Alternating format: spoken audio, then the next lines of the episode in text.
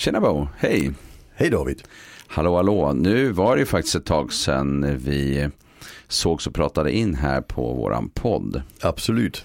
Och eh, det har ju hänt en hel del saker, ja de här också faktiskt egentligen senaste åren. Men framförallt nu senast här eh, på det här skolpolitiska området och mm. eh, eh i, i någon slags eh, hållning av eh, strikt skola kontra en, den skola som är kanske mer vanlig i Sverige. Och det har hänt lite olika saker på, på, på våran eh, svenska himmel, eller hur? Det har det, ja precis. Mm. Eh, vi ska kanske säga att det som har hänt det är framförallt i september 2023. Ja att det exploderade någonting i, i, i, i Kalix. Ja men precis. Mm. vi, vi, ska börja där och så ska vi röra oss ut till den här lite mera mm. breda eh, frågan eh, som också är ganska politiskt driven egentligen som handlar om att eh, det här funkar inte längre, vi måste ha någon typ av hårdare, ja. hårdare skolor, striktare skolor, annars mm. är vi körda. Så vi tänkte vi skulle vända och vrida på det lite. Men, ja. men du eh, fick ganska bra inblick i en del av det som hände där uppe i Kalix. Eh, ja, sådär. precis. Det som hände det var att föräldrar kontaktade mig ja. i, i början på september mm. och sa att det har hänt något i Kalix. Efter skolstarten så är det plötsligt en skolkonsult som deltar i undervisningen med några skolcoacher alltså som inte var lärare. Och som införde väldigt strikt system. Att man skulle, øh, øh, det var vissa väldigt tuffa för, uh, uppföranderegler. Uh, och för de som liksom inte riktigt, där det inte kom naturligt för dem, där fick de att skriva på ett, ett kontrakt liksom. Om vad man skulle göra och det var individuella saker. Men det var ju saker som att sitta still på stolen fast i en snurrstol. Att øh, uh, äta med kniv och gaffel i matsalen och sådana här alltid fråga om lov innan man eh, hämtar vatten. Ja, och framförallt innan man pratar. Ja, och innan man pratar. Så ja. det var väldigt strikta regler. Ja, och även, äh, lite luddiga äh, ibland. Alltså, man skulle uppföra sig i princip på raster. Och, mm. Ja, precis. Så, så det, det, var, ja. Det som hände sen det var ju att en del unga levde inte upp till reglerna. Nej, precis. Och, och då fick man sådana små streck. Och de strecken omvandlades sen till kvarsittning. Mm. Och som skulle tas på rasten om inte det räckte så efter skoldagen. Och det innebar till exempel att uh, øh, en förälder fick veta att uh, øh, barnet har inte åkt sin skoltaxi hem. Det är ju ett barn som har skoltaxi och det har ju barn med särskilda behov. Inte, de flesta vanliga barn har inte det. Uh, men de hade skickat hem skoltaxin och sa att du får hämta ditt barn en timme senare eller 40 minuter senare för, för barnet skulle ha en kvarsittning. Mm. Där föräldern sa att jag kommer inte hämta mitt barn 40 minuter senare. Mm. Det finns en orsak till att han har skolskjuts. Mm. Så är det, så det får ni ju lösa på ett annat sätt. Och där fick ju kommunen ringa in en taxi eller skol, skolskjuts igen och det är ju lite spännande. I alla fall så var det ju så att en del av de här barnen vägrade ju. Uh, och, och, då tog man barnen och drog dem ur klassrummet. Det var coacherna som gjorde det. Och in i ett angränsande rum. Och, och, och så länge barnet kämpade emot så höll man fast barnet. Uh, och kommunen säger att det var sex barn det rörde sig om. Uh, det vi kan se det är att de antal föräldrar jag har varit i, i kontakt med så verkar det vara sex barn med, med diagnoser, med NPF-diagnoser. Mm, mm. Och det är inte så konstigt. Uh, när vi gör en generell regel så är det ju en orsak till att, att de här barnen som inte kan leva upp de har NPF och det är ju därför att de har fått en NPF-diagnos. Ja. Alltså det får vi ju när vi inte kan leva upp till det vanliga. Nej. Så är det ju. Så, men i alla fall, jag skrev ett blogginlägg den, jag tror det var den 7 september eller något sånt. Uh, och det var, föräldrarna var också ute i andra, framförallt i Facebookgrupper och skriva. Och sen började ju, ja kommunen började fundera på, är det bra det här vi gör? Och sen drog man ju så småningom någon vecka senare tillbaka metoden och pausade den. De pausade den först ja, ja. och så småningom avsluta, avsluta helt nej, med konsulten. Ja. Och, och, det handlar ju om att man har snackat med de här föräldrarna. Mm. Det handlar ju inte så mycket om att kommunen har, jag har varit i kontakt med kommunen men bara för att jag, jag frågar kommunen vad det som pågår. Mm. Uh, och sen uh, sa jag också till kommunen att det är medier som är intresserade. Det behöver ni veta. Uh, för jag tänkte kommunen ska också ha möjlighet att agera i detta. Ja precis så är det ju. Ja, och de agerade ju med att säga att det var inga problem liksom utåt. Och sen fick de ju säga att det var det. Mm så småningom och sen, mm. sen la de ju ner det. Uh, men det är ju liksom, det är ju vad det är. Det är en, vi tänker det, det är en enskild sak. Men problemet är att det är ju inte en enskild sak. Nej, därför att det, det är ju något med en hållning som sprids där, där fler och fler liksom kanske också tänker att det kanske är den här vägen vi behöver gå.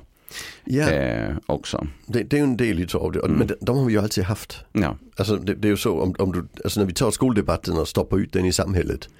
Så kommer det att finnas folk med de mest extrema åsikterna åt alla håll och kanter. så är det ju precis som Ja. alla politiska frågor har ju Ja. en slags vidd. Mm.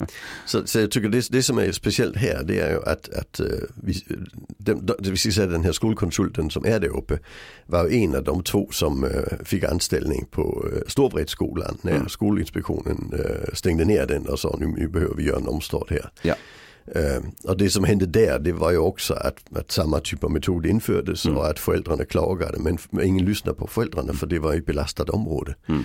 Jag blev tyvärr inte kontaktad av föräldrar eh, Nej. i det förloppet men eh, Skolinspektionen blev kontaktad, det blev polisanmälan och så vidare som sen inte ledde till något. Eh, Skolinspektionen tog inte emot de anmälningar de kom med på, det, eh, på Storvredsskolan heller.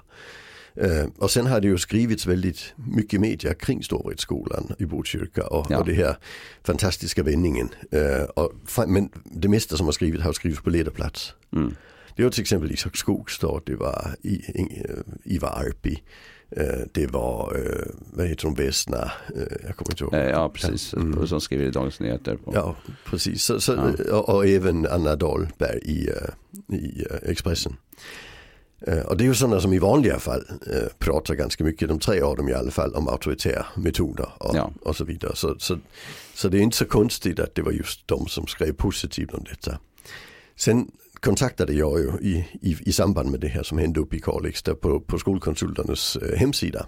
Mm. Där stod det tidiga uppdragsgivare. Där kontaktade jag alla tidiga uppdragsgivare och frågade, vad, eh, jobbar ni på det viset? Och det var det ingen som gjorde. Nej, Utan alla tog ju avstånd. alla hade lämnat det. Ja, men de tog avstånd från metoden. I en del av eh, kommunerna hade ju bara haft en 30 timmars föreläsning och sen stod det som på hemsidan att de var tidiga beställare av, av tjänsterna. Liksom. Ja. Men, men det var ju, och det var en fem sex tidiga beställare som stod och de flesta hade fått en föreläsning. Men Botkyrka kommun- var det mest spännande. De sa nej, vi jobbar inte med de metoderna för de metoderna är inte förenliga med skollagen. Nej. De är inte förenliga med, med barnkonventionen heller. Eh, Så, så det gör vi såklart inte. Och det är ju det som har använts som argumentet. Det fantastiska som hände i Botkyrka. Men Botkyrka står ju inte för detta. Det är ju Nej, spännande. precis. Ja. Eh, I alla fall så, så eh, försvann ju kan vi säga uppdragen eh, för skolkonsulterna. I, i, de hade ett uppdrag bokat längre fram i Östhammars kommun som backade och ett uppdrag i Haparanda kommun som backade också. Just kring samma. Mm. Så så nu, nu, nu är vi ju här igen. Men hon, skolkonsulten, hon heter Susanne Norman, hon har skrivit en bok tillsammans med Lillemor, Lillemor Bergqvist som ju är den andra av de som har promoverat dessa metoder. Men, men det vi kan se i alla fall i den boken det är att det är precis de här metoderna som beskrivs. Ja, i den boken som Ja. eh, då gavs ut av eh, Timbro, Timbro förlag. förlag, ja precis. Och där blir jag först lite ställd, var, varför ger Timbro ut en pedagogisk bok? Ja, Men, men ju mer jag har förstått ju mer förstår jag att det är ingen pedagogisk bok. Det är ju därför de ger ut den, det är en politisk bok. mm, mm, mm. Och det är ju det de, de ger ut politisk litteratur. ja med fokus på liberalismen. Mm. Sen förstår jag inte varför det är liberalism, eh, att de har den här typen av metoder. Det är ganska intressant när, eh, Ja. När det nästan bara pratas om begränsningsåtgärder. Ja, för det är, det är ganska spännande. någonstans precis det motsatta. Tvång Ja. måste vara det mest det motsatta av liberalism, eller hur? Ja. Alltså så, så är det, ja. Och det är ju tvångsmetoder som, som används i, Ja. i den typen, ja. Eh, men sen kommer det ju en debattartikel i DN den 6 eh, eh, oktober nu. Oktober, ja, precis. Den här Ja. engelska skolan, Mikaela Skolans skolans rektor. i, i Wembley. Ja, precis. Eh, Eh, och och den, är- det är ju också Svenskt Näringsliv som står bakom Timbro. Mm, jag såg det, den var Ja. översatt av, av, av eh, Ja. någon på Svenskt Näringsliv. Ja, Ja precis. precis, så den är placerad i tidningen utav dem. Och den beskriver precis samma metod. Ja, eh, precis. Samma grundtanke, Mm. men i, i en version som förmodligen är ännu striktare eftersom den kallas Britain's strictest school. Ja, Och eh, den- England är väl inte den minst strikta Nej. landet i världen när det gäller skol, Precis. skol. Men då är det också viktigt, de kallas också Englands most notorial school. Ja, just det, Mm. precis.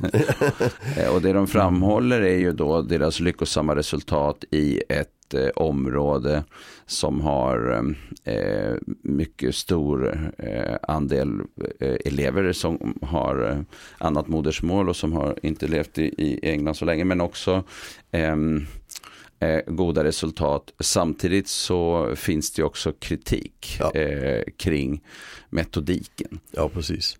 Ja, och alltså, det är ju alltid svårt att säga eh, goda resultat. Alltså, ja, och då kan det vara det att man säger betygsmässigt goda resultat. Ja. Mm. Eh, så.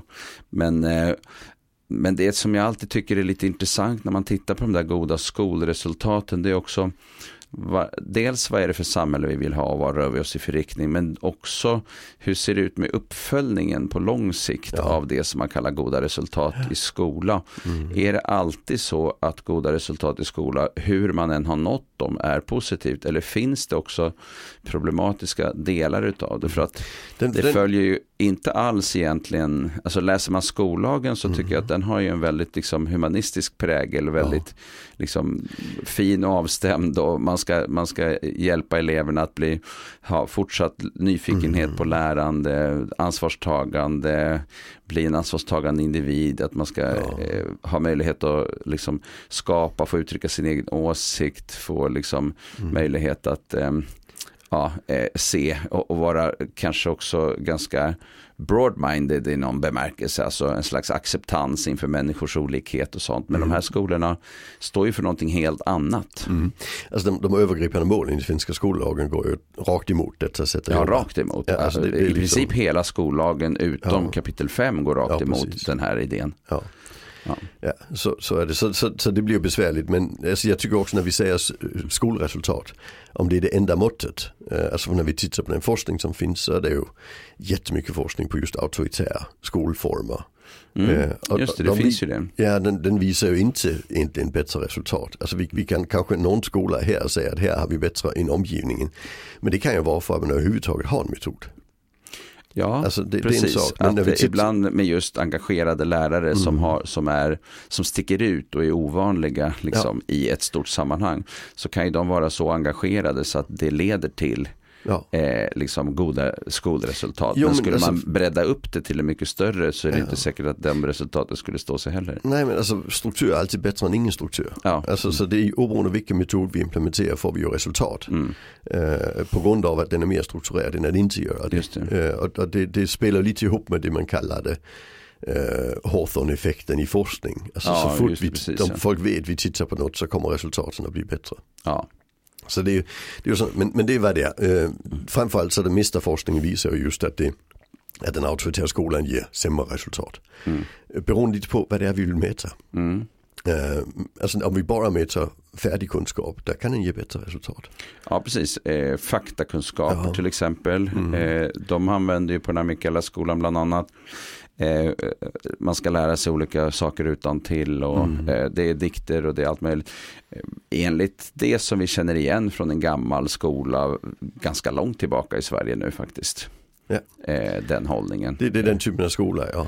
ja men, men, på... men det finns ju inte något mått av att tänka själv, eh, komma med spontana idéer, jobba med kreativitet, mm. eh, eh alltså ingenting av sådana eh, saker. Ha en egen åsikt. Ja. Alltså, och det är ju de sakerna som ger höga betyg i det svenska skolsystemet. Ja, och alltså, det, det, är ju att, kunna, att kunna analysera och se saker från olika håll mm. och föra interna diskussioner med sig själv och, och skapa sig en åsikt utifrån fakta. Ja, och det här är också lite intressant när man tänker liksom att eh, Alltså vad är det för samhälle vi vill ha? Vi vill, vi vill jobba mycket med innovation. Mm. Eh, då krävs mycket, mycket liksom frihetsgrader i att få möjlighet att uttrycka sig, att pröva sig fram att, eh, eh, och, och, så. Och eh, mycket av de där faktakunskaperna, vi behöver faktakunskaper för vi behöver begrepp för att kunna beskriva saker och ting. Men mycket av de där faktakunskaperna är ett, ett prat med Siri i telefonen bort. Liksom. Ja. Alltså eh, väldigt mycket av dem. Och det är klart, vi behöver dem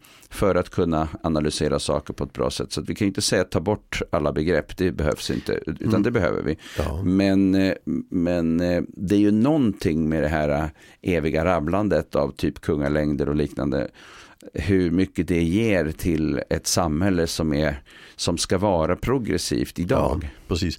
Och, och, där, och, där, finns det studier som visar att just kreativitet och mm. eh, motivation minskar när vi har auktoritära studier. Det är en annan studie, Deci och Deci, Ryan, ja, ja mm. precis, har tittat på det. Alltså så det finns ju, det finns ju massor med studier egentligen ja. eh, som har tittat på det auktoritära och visat att du kan ha vissa effekter på det här, på det här och orka utlandstillärande mm. men, men du har negativa effekter på det vi faktiskt betygsätter efter i Sverige. Just det. Eh, så, men, men igen, alltså om du jämför det med en skola där ingenting funkar så är det klart du kommer att få bättre resultat. Ja. Men, men till och med de studierna ser vi inte, vi ser det ju bara som vad ska vi kalla det, alltså, det ja, som man pratar om Storvretskolan, som man pratar om Mikaelaskolan i, i, i London liksom. Det, det är ju bara inte, alltså det, det är ju äh, det, det är ju inte något forskningsorienterat. Utan, och där sa ju den här Susanne Norman, det är beprövad erfarenhet. Mm. Men, men hon förstår inte vad det begreppet innebär. Mm. Alltså beprövad erfarenhet betyder ju att vi provar saker och utvärderar det formellt. Alltså även om det inte är direkta forskningsstudier så är det i alla fall formellt utvärderat i en scientist practitioner sätt att jobba i. Och det har de ju inte gjort. Mm. Det låter ju som att eh, det skulle bara baseras på någon form av idé kring sunt förnuft. Ja, precis. Alltså att det, den, det verkar rimligt. Ja. För att så här har vi alltid gjort eller någonting. Ja, ja där har vi ju en, en rörelse i samhället som säger att sunt förnuft är det som är bäst. Alltså, och... Ja, och det är ju intressant vad folk tycker är sunt förnuft. För det är väl lika varierat som allt annat liksom, ja. av åsikter. Ja, men, men alltså, vi har ju den här rörelsen som vi, ser, som vi säger att man, det är inte kunskap som är intressant, det är min känsla. Ja. Och det är ju sunt förnuft. Alltså, mm. Och som ju Sverigedemokraternas ska vi säga, grund i, mm. i väldigt många ställningstaganden. Och som över, över hela Europa, alltså Dansk Folkeparti och Fremskrittspartiet mm. i Norge och eh, Alternativ för Tyskland och vad vet jag. Och även Trumps sätt att beskriva mm. ja. bygger ju på samma, att min känsla är viktigare än den faktiska kunskapen. Ja. Och det är ju en sunt förnuft-tanke. Uh, och det är därför jag säger att kommer, alltså, skoldebatten kommer alltid vara väldigt bred. Och det kommer vara sunt förnuft förespråkare. Och nu säger vi ju sunt förnuft, men det är ju inte sunt. Nej, nej, nej alltså, precis. Sunt förnuft det är ju ett begrepp vi använder när vi tycker något för att det känns bra, men vi mm. har faktiskt ingen aning. Nej, för någon annan kan tycka något helt annat. Mm, ja. eh, alltså lägger något helt annat i vad som är sunt förnuft. Ja, men, men vi har ju den och, det, och där kommer vi ju att ha den här typen av diskussioner och vi har alltid mm. haft det. Jag har ju roat mig med att läsa äh, Platon och han mm, beskriver ja. ju också samma typ av diskussioner mm, mm. kring just. Ja, vi har haft den här pågående i flera ja, tusen år. Flera tusen år, ja precis. Mm. Att vi å ena sidan vill straffa och andra sidan vill hjälpa liksom. Mm. Och sen i, i perioder så väger politiken lite åt det ena hållet och lite åt det andra hållet och så vidare. Det, det, det är inte så konstigt. Och nu är vi ju då inne i ett litet stråk här av, av auktoritärt tänkande som kommer i Ja, en del av de studierna vi har hittat här när vi har förberett oss har jag tittat på att det kommer som ett resultat av, av øh, neoliberalismen också. Mm. Att äh, plötsligt så blir det liksom allting relativt på något vänster. Och sen kommer företagens ska vi säga Amazon är ett bra exempel. Eh, medarbetsdemokratin minskar i förhållande till det traditionella företaget. Ja, en kamp mot facken. Eh, ja, precis. För att man vill kunna styra på sitt sätt för att få ja. maximal effekt. Ja, ja precis. Eh, och, och, och det, är den, det, är samma linje vi ser i, i den här skoldebatten också mm. tänker jag. Eh, just artikeln den, den, den 6 oktober handlade ju om att vi borde ta bort elevdemokratin i, i svensk skola. Ja, precis. Och, och det är ju, det är ju ett märkligt perspektiv. Ja, eh, elevdemokratin är ju eh, på ett sätt ändå väldigt svagt utvecklad. Jag kan tycka att eh, ibland så eh, in, har man så att säga demokratiska inslag eh, som eh, eh, Eh, där man kan fundera på om det var bästa stället och på andra ställen så blir man väldigt hård och strikt och, och, och eleverna ska inte tycka någonting där man egentligen borde involvera dem i att eh, liksom få, få tänka och, och, att man kan diskutera tillsammans. Så att, och det här är en svår fråga hur man jobbar mm. med de här. Hur jobbar man med demokrati? Hur jobbar man med, med liksom medbestämmande eller möjlighet att få uttrycka sin egen åsikt ja. på ett vettigt sätt. Jag kan också tycka att de här den här hållningen utav någon slags idé om att, om att eh, eleverna bara ska göra det som de vuxna eh, säger att de ska göra. Om man tittar på den här Mikaela-skolan, vad de liksom tar upp för någonting som de, som de gör. Så eh, de räknar sekunder på hur lång tid det ska ta att plocka upp en bok och, och öppna till sidan 32. Och det är liksom militärisk disciplin på alla möjliga områden helt ja. enkelt. Och, I, I deras fall är det ju att titta ut genom fönstret på skoltid. Ge, ja, bara man tittar en, ut genom fönstret, precis. I en, en eftersittning, ja. precis, kvarsittning. Och även Ja, och även just den här med att du har 10 sekunder på dig att ta fram boken och slå på sidan 1 not och det, och det räknas ner. Läraren säger 10, 9, 8 Just det. under tiden barnet plockar fram det. Om man blir bestraffad om man går för långsamt i korridoren till exempel. Då Ja, kan man det, få, det är ju jättespännande. Ja. Alltså vi, vi brukar i Sverige, i Sverige ha mest problem med att barn inte går långsamt i korridoren. Men det är en annan sak. det är ju det vanliga det frågan vi vanliga får. är att man springer i korridoren på ett ohämmat sätt. Jag tycker också att det är fascinerande att i den här diskussionen så finns det liksom två positioner på något sätt i, i debatten som vi ser i media och annat. Och det ena är liksom då det här auktoritära och det andra är någon slags låt gå, laissez-faire, eh, liksom barnen styr allt ungefär. Ja, men- någon men slags pool, men två den poler där. Den beskrivs ju från den sidan som är auktoritär. Ja, precis. Alltså det är den som Mm. beskriver, för att vi inte ska vara på det viset så att laissez-faire allt Så måste vi vara. måste vi vara auktorit- auktoritära. Men då har man ju missat väldigt mycket av Ja. den kunskapsökning som har skett sen Baumrind beskrev det här på, på det här dikotoma sättet. Ja precis, det, det är Diane Baumrind, forskaren som just beskrev, men hon beskrev ju också att vi ska ju inte vara i den auktoritära sidan. För det är väldigt negativt, där, Ja. hon gjorde massor med forskning på det, men vi ska inte heller vara i laissez-faire sidan. Nej, utan i mitten, i I- det här ja, precis. auktoritativa Ja håll. precis, och där finns ju massor med studier som har tittat på, på just auktoritativ skolförhållningssätt och, det- och det verkar vara jättebra. Sen har vi svårt att definiera det och det handlar ju om att senare har vi kommit fram till att den skalan kanske inte var optimal.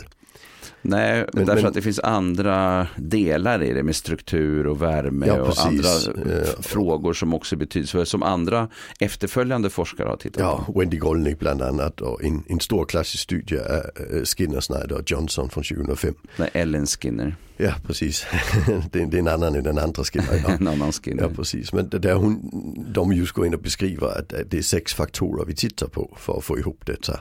Eh, Så det är inte en, en fråga om hård och mjuk, det är, en- en fråga om så mycket annat. Liksom. Men det, det vad det. Eh, För jag tycker, alltså du och jag blir då, eh, och, alltså ska vi, säga, vi blir anklagade för att vara den här laissez-faire sidan. Ja, vilket är helt obegripligt. Ja det är obegripligt för oss. För, Ja. alltså, vi kommer ju in och lägger in strukturer där det inte finns struktur. Ja, Alltså något som jag tycker är spännande det, det är ju uh, Gustav Sunds arbete med skolgårdar till Mm, exempel. Eh, och det handlar om att verkligen strukturera upp det som inte var struktur på. Alltså, så, så jag förstår inte att folk skulle tycka att vi bara, det vi säger Nej, det men bara gör ingenting. att om man inte har satt sig in i den här frågan då förstår man inte riktigt vad, vi, vad, vad man kan mena med struktur. Nej. För struktur är också ett begrepp som man eh, skulle kunna använda på ett väldigt, väldigt lydnadsorienterat sätt. Ja. Alltså man kan ju ha en vi struktur, en militär struktur som Ja. de har på den här Mikaelaskolan. Men det Mm. vi pratar om är ju mer att, att skapa någon form av en slags tydlighet kring, kring saker och ting, eh, svar på frågan om vad, när, hur, varför och så vidare. Men också Ja. att, in, att elever kan involveras i den processen delvis. Ja men det Eh, handlar och om man- förutsägbarhet Ja, i första förutsägbar. hand. Och att Ja. man Mm. påminns om strukturen med jämna mellan och Ja. ges förutsättning att lyckas med strukturen med hjälp av stöd det- snarare än kontroll. Och, eh, Och det beskriver eh, heter Darling i en studie från 93 eh, där hon just säger att, att påminna om strukturen är auktoritativt säger hon. Alltså Mm. just det här mittfältet där vi Ja, har de bästa resultaten. Alltså så, så vi ligger ju i det fältet. Så jag tänker lite den här fyllbeskrivningen som kommer från, från den här auktoritära sidan. mm, Att den fyller ju en funktion som argument för det de sysslar med. Mer än den, fyller, mer än den beskriver någon verklighet. ja. Eh, och därför blir den ju omöjlig att diskutera. Alltså jag brukar säga jag ger mig inte in i debatten. Mm, nej. Eh, för jag kan inte, alltså då, så får jag veta att du är en sån där som säger man ska göra ingenting och så säger jag det har jag inte sagt. Nej, Men det hjälper inte. nej, det hjälper Nej. inte, för man har bestämt sig. Men och, och, och, någon annan får bestämma vad vi tycker i den diskussionen. Och det är ju jätteintressant. Eh, sen är det något som upprör mig lite i detta och det är att det blir ju en höger-vänster-fråga. Ja, precis. och det förstår inte jag. Mm, nej. Mm. Alltså eh, orsaken till att jag inte förstår det, det är att jag tycker att, att, att li, li, en, en liberal livssyn handlar om mänskliga rättigheter, handlar om barnkonvention och alla de här Just sakerna. Eh, och, och den liberala demokratins kärna det är självbestämmandet och hur vi sen förhåller oss till självbestämmandet i samhället. Liksom. Eh, men plötsligt här så, så, så det, säger man att folk till vänster de är låt gå och, och, och, och folk till höger de här skribenterna ligger ju på högersidan allihopa som har eh, promoverat detta och Svenskt Näringsliv har ju också sin hemvist på högersidan. Mm. Eh, att, att de liksom går in och, och säger att, att vi ska ha detta auktoritära. För det första så tänker jag att det måste vara jättebesvärligt att vara liberal. Eh, alltså vi brukar kallas lärarpartiet. Ja, precis. Ja, I de högre åldrarna i alla fall. Nu har vi ju för sig ett lärarförbund så att nu har det blivit ja. en, en sammanslagning om man tittar på förbunden. Men det har ju varit politiskt mm. uppdelat i två, ja. i lite mer höger-vänster. Men också att lärare har varit en stor väljargrupp för dem. Mm, ja. Och, och jag träffar ju väldigt, väldigt få lärare som vill jobba auktoritärt. Nej men precis. Alltså för det, det är ju väldigt det... jobbigt, det är dålig arbetsmiljö och hela ja. den här biten. Alltså, de vill ju mycket hellre jobba med hur kan vi, hur kan vi få barnen att vilja lära sig, hur kan vi få barnens nyfikenhet igång och så vidare. Det är ju mm. det som tänder lärare. Ja, det är det som måste vara grunden så att säga egentligen i läraryrket. Den här önskan, viljan att faktiskt eh, eh, möta varje individ, skapa relation och hitta den här nyfikenheten. Mm. Det, det, det, den goda undervisning så att säga måste ju bygga där någonstans. Men det är ju egentligen hela den här diskussionen som vi har haft om studiero också. Ja. Eh, där en del eh, hävdar att det är vissa typer av metoder som ska användas. Psykologiska metoder kanske. Där man pratar om önskvärda beteende och icke önskvärda beteenden och annat. Mm. Som, jag, som jag också kan tycka blir väldigt instrumentell. Mm. Eh, eh men också att, eh, att studiero är någonting som man så att säga ska typ nästan lagstifta fram. Alltså mm. någon slags auktoritära disciplineringsåtgärder och så vidare. Vilket vi har haft i vissa skolor i Sverige. Men, eh, men eh, när Skolinspektionen går in och kikar på ehm, eh, studiero så, och följer klasser så ser de att det här handlar om vad lärarna gör, inte vad klassen gör. För att mm. eleverna blir olika i olika klassrumssituationer. Ja. Så att någonstans så handlar det om att även den klass som anses vara så att säga en problemklass på en skola. Jag har ju träffat ganska många arbetslag som har, som har liksom uttryckt att den här klassen är så jobbig och den är så tuff och det är liksom så. Eh, och man sliter sitt hår med den och sådär. Jag tycker att det brukar oftast handla om att man har några personer i den klassen som har definitiva eh, funktionsnedsättningar eller stora mm. svårigheter liksom med skola och som sen får med sig alla liksom i någon slags rörelse.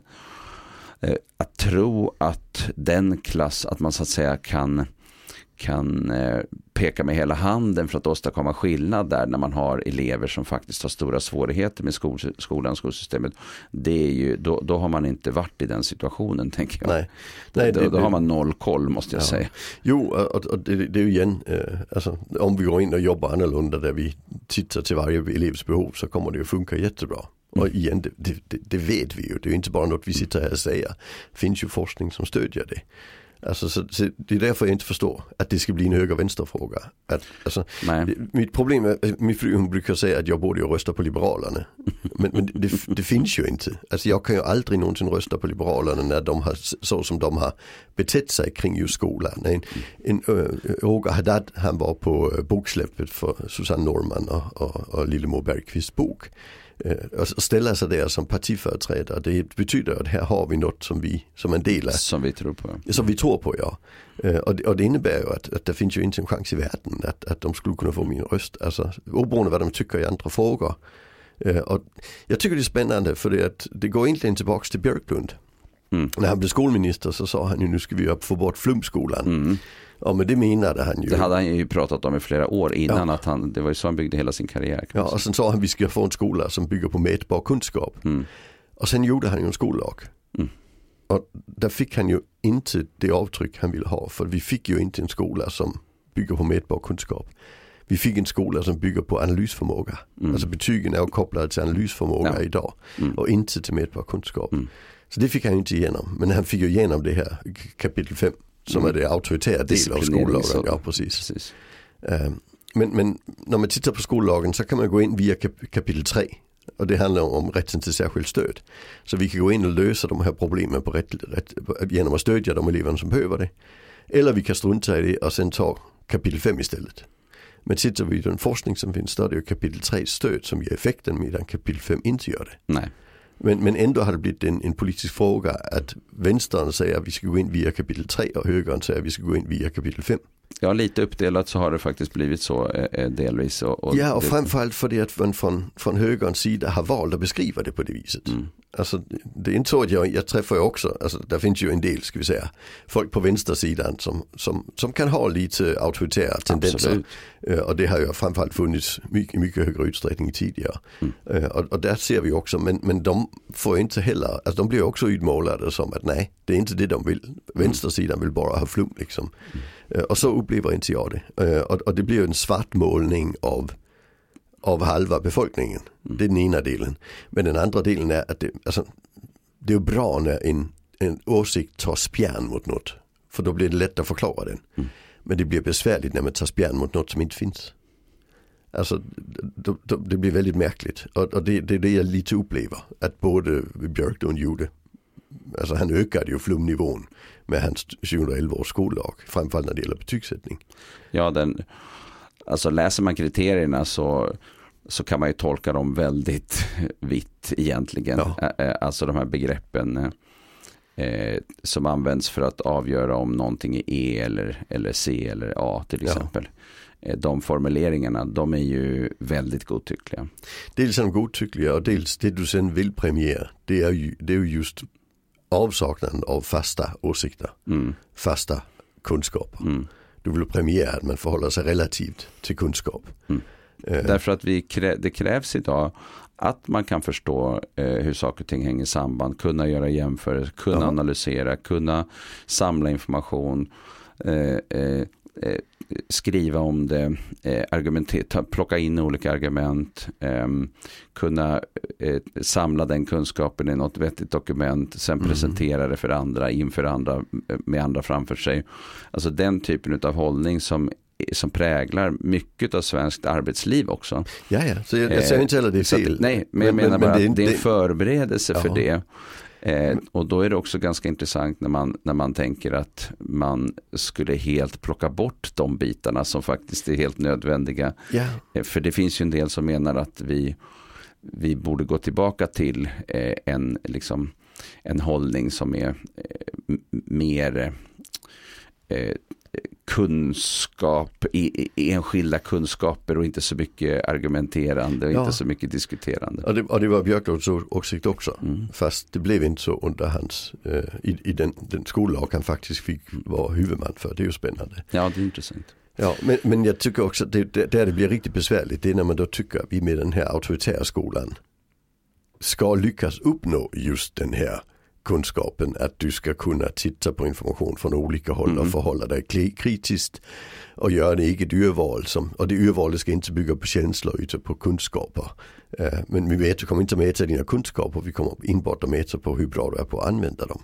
Mm. Det är ju jättespännande. Och sen uh, i slutändan uh, så ska du göra en analys som är din egen. Men sättet vi försöker få dig att göra det på, det är att du ska göra som vi säger i alla år. Eh, och det blir ju jätteknasigt. Alltså för vi, ja, jag brukar ja, säga så här, vill, vill vi fostra barn till lydiga vuxna, då ska, vi, då ska vi ha det som mål. Mm. Eh, och då ska vi använda lydnad i barnuppfostran mm. som mål. Men vill vi fostra barn till självständiga tänkande människor, då måste vi ju fostra dem genom att få dem att tänka och få dem att välja och få dem att förhålla sig till sin värld. Ja, alltså, jag brukar tänka mig att det känns lite konstigt att man tänker sig att det, det finns en del som liksom förespråkar väldigt mycket hårdare tag då, som, som i de här artiklarna och, och, och det som har hänt och så. Eh, och den bygger ju på att eleverna ska göra det de vuxna säger, punkt. De får inte ifrågasätta och det finns ju det mycket sådana här det var idéer. En, en punkt i Kalix som vi såg av de, jag har sett de här olika mm. kontrakten. Att de får inte ifrågasätta. Inte ifrågasätta läraren. Eh, nej, och eh, framförallt under vissa punkt, tid, tidpunkter tror jag det var. Ja. Mm. Men, eh, ehm, eh, men just det här att, ehm, att det finns en idé om att man ska ha det här väldigt, väldigt strikta hårda. Och samtidigt så ska man komma ut i en värld där man ska ta ansvar. Mm. Jag får inte ihop den här bilden. För i min värld så tänker jag att eh, när man är noll år, då tar de vuxna hand om en helt och hållet. Och man har inte mycket att säga till dem. Fast man skriker ju så de kommer ju kutande och, och, och vaggar mm. och vissar och matar och har sig. Mm. Eh, sådär. Men sen successivt så måste barn få möjlighet att ta ställning till saker och ting, uttrycka egna åsikter, också uh, få igenom en del uh, utav sina egna idéer och och önskningar och så vidare. Men i en liten skala i ett initialt läge och avsevärt mycket högre när man kommer upp i tonåren för att sen som vuxen vara helt ansvarstagande. Mm. Det måste ju vara en process som går gradvis. Man kan ju inte mm. tänka sig att man ska ha en helt lydnadsorienterad verksamhet och skola ända tills man är typ 18 liksom eller, eller någonting. Och sen ska man gå ut och bli he, en helt ansvarstagande människa. Det, det, det, går ju inte ihop. Nej, det går inte ihop. Och, och då måste man fundera över hur ser det ut i den här progressionen av att barn involveras i allt större utsträckning allt eftersom tiden går. Och den diskussionen finns ju inte överhuvudtaget Nej. i den här Mikaela skolan. Alltså den finns bland kritikerna men den finns ja. ju inte i den, alltså, i den skolan. Mm och jag har svårt att få ihop den bilden av att man liksom ska, ska köra hund, typ 100 eller 0 blir det ju på Nej, något sätt. Ja, ja. Eh, upp till en viss ålder och sen ska man gå över till en helt annan hållning när man fyller 18 år. Det, det, det, det är omöjligt. Ja, alltså eh, jag brukar roa mig med att, att, att titta på vad är, det för, vad är det för miljöer vi har där lydnad premieras. Mm. Eh, och det är ju primärt i fängelsen. Ja. Och sen är det i gäng. Ja, i gäng. Ja. Och i militär under eh, krigstid. Ja. Men, men inte alltid lika mycket under fredstid. Nej, och även militären jobbar ju idag med självstyrande teams. Ja, de gör det. det, det alltså jägarsoldater ska mm. kunna ta egna mm. beslut. Mm. Uh, och, och, och, man tränar dem i att kunna göra det, för det, annars kommer det inte att funka. Det var Nej. ju första världskrigets uh, största misstag från engelska sidan. Det var ju att man trodde att det, man kunde kriga som på 1800-talet. Mm. Uh, och det blev ju inte bra, så i början var det ju kaos. Mm. Tills de fick omgruppera lite grann och tänka hur gör vi då istället. Uh, men, men det vi ser i, i många av de senaste års kriger, uh, krig det har ju just varit att, att vi får självstyrande grupper som agerar på egen hand. Och det är det som liksom ger effekt. Alltså för, för hierarkiska system funkar det inte, inte Nej. ens i militär under, under krigstid. Nej, det gör inte så det. det. Och, och ehm, eh, det här är också då pratar man om arbetslivet och då kan man fundera på i vilka avseenden, alltså när kan man ha en väldigt, väldigt, väldigt drivet lydnadsorienterat system. Det ser vi väldigt sällan, men vi ser ja. det delvis till exempel på McDonalds i sin struktur, men, men den är ju fortfarande så är det ju så att det är viktigt med eget initiativtagande, annars ja. så blir det inget bra. Nej. Så att du måste kunna tänka själv. Jag ja. kan inte tänka mig att en person som bara väntar på att få order kan jobba. Men, för ibland tas just McDonalds upp som ett exempel. Mm. Eh, om att ja, men, personer då som har det tufft i skolan, men de landar på McDonalds och där ser det ut på det här sättet. Fast ett, ett system som inte innebär initiativtagande på McDonalds, det är kört, du får inte jobb där. Nej. Så, Nej, alltså det, så det går ju liksom inte att ha ett, eh, ett arbetsliv. Alltså, det finns inte ett, ett arbetsliv som bygger på att chefen pekar ut riktning och pekar med hela handen den finns inte i Sverige. Nej, jag har jobbat i industrin och även på löpande bandet. Då handlar det om att kommer du med ett initiativ det, det uppmuntrar vi alltid. För alla initiativ innebär högre engagemang. Det innebär högre kvalitet, det innebär högre produktivitet. Ja men så precis, så när man införde löpande band en gång mm. i tiden för, för mer än hundra år sedan, eller ja. inte riktigt när det var. Eh, men då var det ju verkligen löpande band, du hade din skruv att ägna dig åt. Eh, mm. men det såg man ju sen att det där var ju inte vettigt, för folk mådde ju dåligt. Ja. Eh. Så man var ju tvungen att överge det och, och nu mm. har man ju istället små beslutande team ja. som liksom jobbar med olika delar i någon slags, till exempel i bilindustrin med produktionsband. men även där har jag jobbat med löpande band. Mm. Och där är det ändå teamet som tar besluten. Ja, precis, men det är det jag menar, för ja. att man övergav den gamla modellen. Ja, det är som inte en person på en, en Nej, precis. Det, det, funkar inte. Nej. Det funkar inte. Mm. Eh, och eh, den diskussionen om vad händer med elever som går på till exempel Amerikalässkolan i London. Vad händer med dem i nästa läge? Vad händer med dem när de har eh, när de kommer ut och blir vuxna, vad blir det för vuxna så att säga av dem? Den, eh, den diskussionen är ganska den, eh, den är inte så bred helt enkelt, man diskuterar Nej. inte de frågorna på det sättet. Nej, inte på lång sikt, men det finns ju på kort sikt. Vi har till exempel den här studien av uh, Gorley, Kyller och Eh, och den är inte så jäkla gammal. Eh, det de tittade på där, det, studien heter A Theoretical and Empirical Assessment of Authoritarianism's Effects on Behavior, Attendance and Performance in Urban School Systems. Just. Mm. Och den visar ju att det är negativa resultat men att de är mer negativa för folk från eh, belastade områden. Alltså de, de, de får mer illa i det än medelklassens barn. Och det är ganska intressant för det är den gruppen man ofta tar fram. Att det är i de här socialt belastade områdena som vi måste föra in den här typen av strikta skolor. Ja. Annars så blir typ alla kriminella. Nej, men... Ja, men den, det tror jag är en helt annan eh, fråga egentligen. Utan det handlar ju om ett värdeläggande. Ja, att, att vita barn har demokrati, demokratiska rättigheter även i skolan. Men bruna barn anser vi inte behöver det. Ja, jag tänker väl att... Det, eh, så, jag tänker det är den tanken som gör att vi säger det på det viset. Jag funderar på om det är det att man tänker att när vi har barn som kommer från familjer där familjestrukturerna har en tradition av att vara mer auktoritära. Då måste vi också själva möta upp med ett auktoritärare sätt för att annars så funkar det inte. Mm. Men det är intressant då att fundera på, men hur ger vi då elever från eh, mer auktoritära system ett, en skolning i mer demokratiska ja, processer. Precis. och, och, med brist, med den, då blir det en bristande system. Ja. Då, då, då, då, får man ju inte någon slags förståelse för Nej. ett demokratiskt sätt att tänka på. Nej, vi, Vad leder det till? Ja, vi har ju även eh, Backa Hicks eh, och kollegor stora undersökning i eh, Mecklenburg County som tittar på just auktoritära skolor och framförallt på just avstängning som metod. Ja, just det. Och som visade just att går går du på en skola med många avstängningar då kommer din risk att bli kriminell vara större även om du inte själv stängs av. Mm. Och det var ju då fullt jämförbara skolor på den demografiska nivån. Så det var så att det var inte så att det var fattiga rika skolor. Alla skolor var likadana i den stora studien. Och ändå kunde man se de skillnaderna att 22% större risk att bli kriminell om du gick på en auktoritär skola än på en icke-auktoritär skola. Och det är ju väldigt... Även om du inte utsattes själv för Nej, men precis. åtgärder. Jag tycker forskningen är ganska tydlig vi ska inte den vägen. Uh, och sen blir det en fråga om politisk åsikt.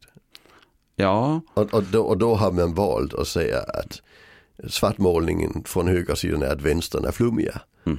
Uh, men, men vänstern hamnar då i att vi kan säga att ja, men de är ju galna och auktoritära borta på högersidan, eller hur? Uh, medan där vi ska vara i, i, i just och förhålla oss, det är, det är klart vi ska strukturera skolan, det är klart vi ska ha ordning och reda. Och det får vi genom att involvera barn i de processerna. Det, det är den forskning vi har. För ja, det får och... ju inte vara så att forskning är vänster och åsikter är höger. Nej, det, det, det måste vara politiskt befriat. Ja, alltså forskning det, behöver måste vara politiskt ja. befriad. Mm. Eh, verkligen. Um, ja. Jag har märkt i den här eh, debattartikeln som, som Mikaela skolans rektor skrev och som, som Svenskt Näringsliv eh, plan, eh, la in eller fick in i DN. Att där, där, där kallas andra skolor för progressiva inom situationstecken. Ja precis, de använder det begreppet. Ja det är ju ett sånt här signalord som mm. betyder vänster. Mm. Eh, och, och, med det där, där, det är ju igen man tar spjärn. Mm.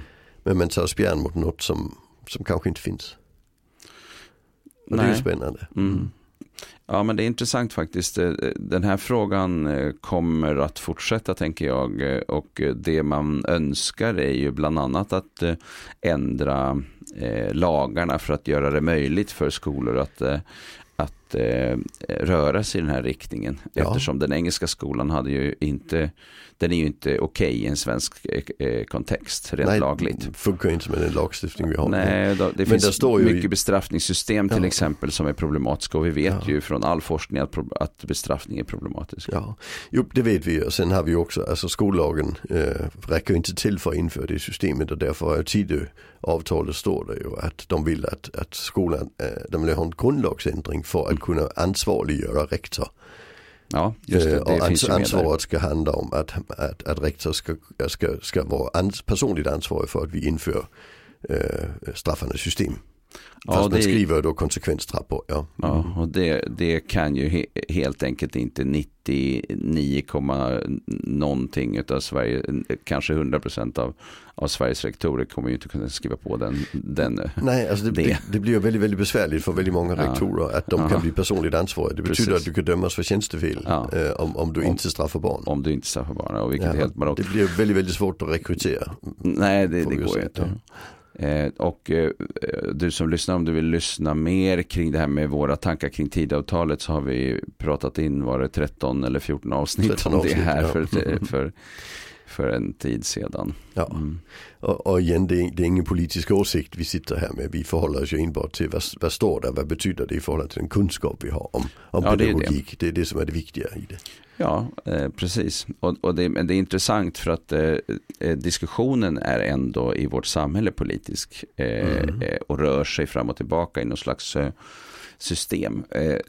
där det ändå också är säkert många så att säga som har en en grundmurad medborgerlig eller liberal hållning som inte tycker att vi ska röra oss i en riktning där man blir så här auktoritär. Ja. Så det är ju inte så att vi tänker att, eh, att den här politiska skillnaden i befolkningen Nej. är lika stark som en del av opinionsbildarna kanske vill göra gällande. Nej, jag, jag tror absolut inte den är det. Nej. Eh, det, det tror jag absolut mm. inte. För det, det, annars skulle ju inte Liberalerna vara så stort ett parti bland lärare.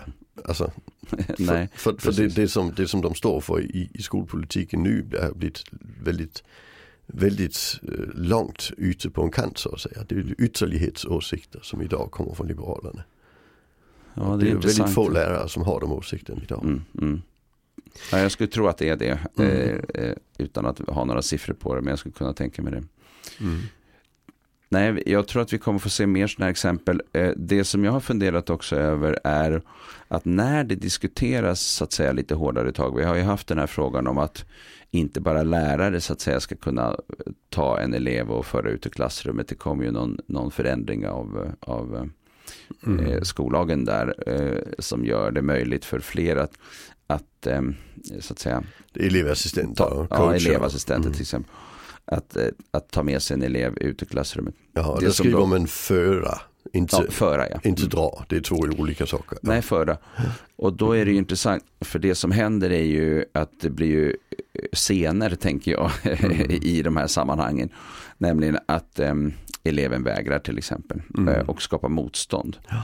Eh, och eh, i och med att man så att säga har fått carte blanche att föra ut en elev men eh, så kanske man inte, inte riktigt har skolats i tanken om på vilket sätt ska det gå till för att det inte ska leda till eh, övertramp eller liksom mm. så.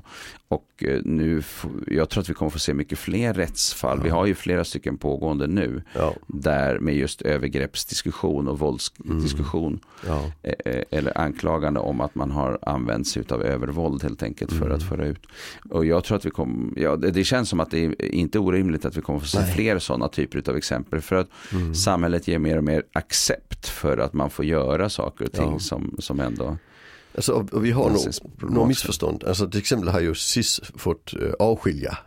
Men det man inte förstår från politikers håll det är att om unga säger nej till att gå in i avskiljning då blir det ju våld man flyttas ja, in med. Mm. Så de har inte rätt att, att förflytta personen med våld men de har rätt att låsa in. Mm. Uh, och det blev ju att, ja, Maria Andersson Fogel gjorde ju en rapport där hon tittade på hur många gånger hade det hänt att man använde olagligt våld i den situationen. Ja, det. Och det var över tusen gånger per år, liksom man gjorde det på 700 platser liksom.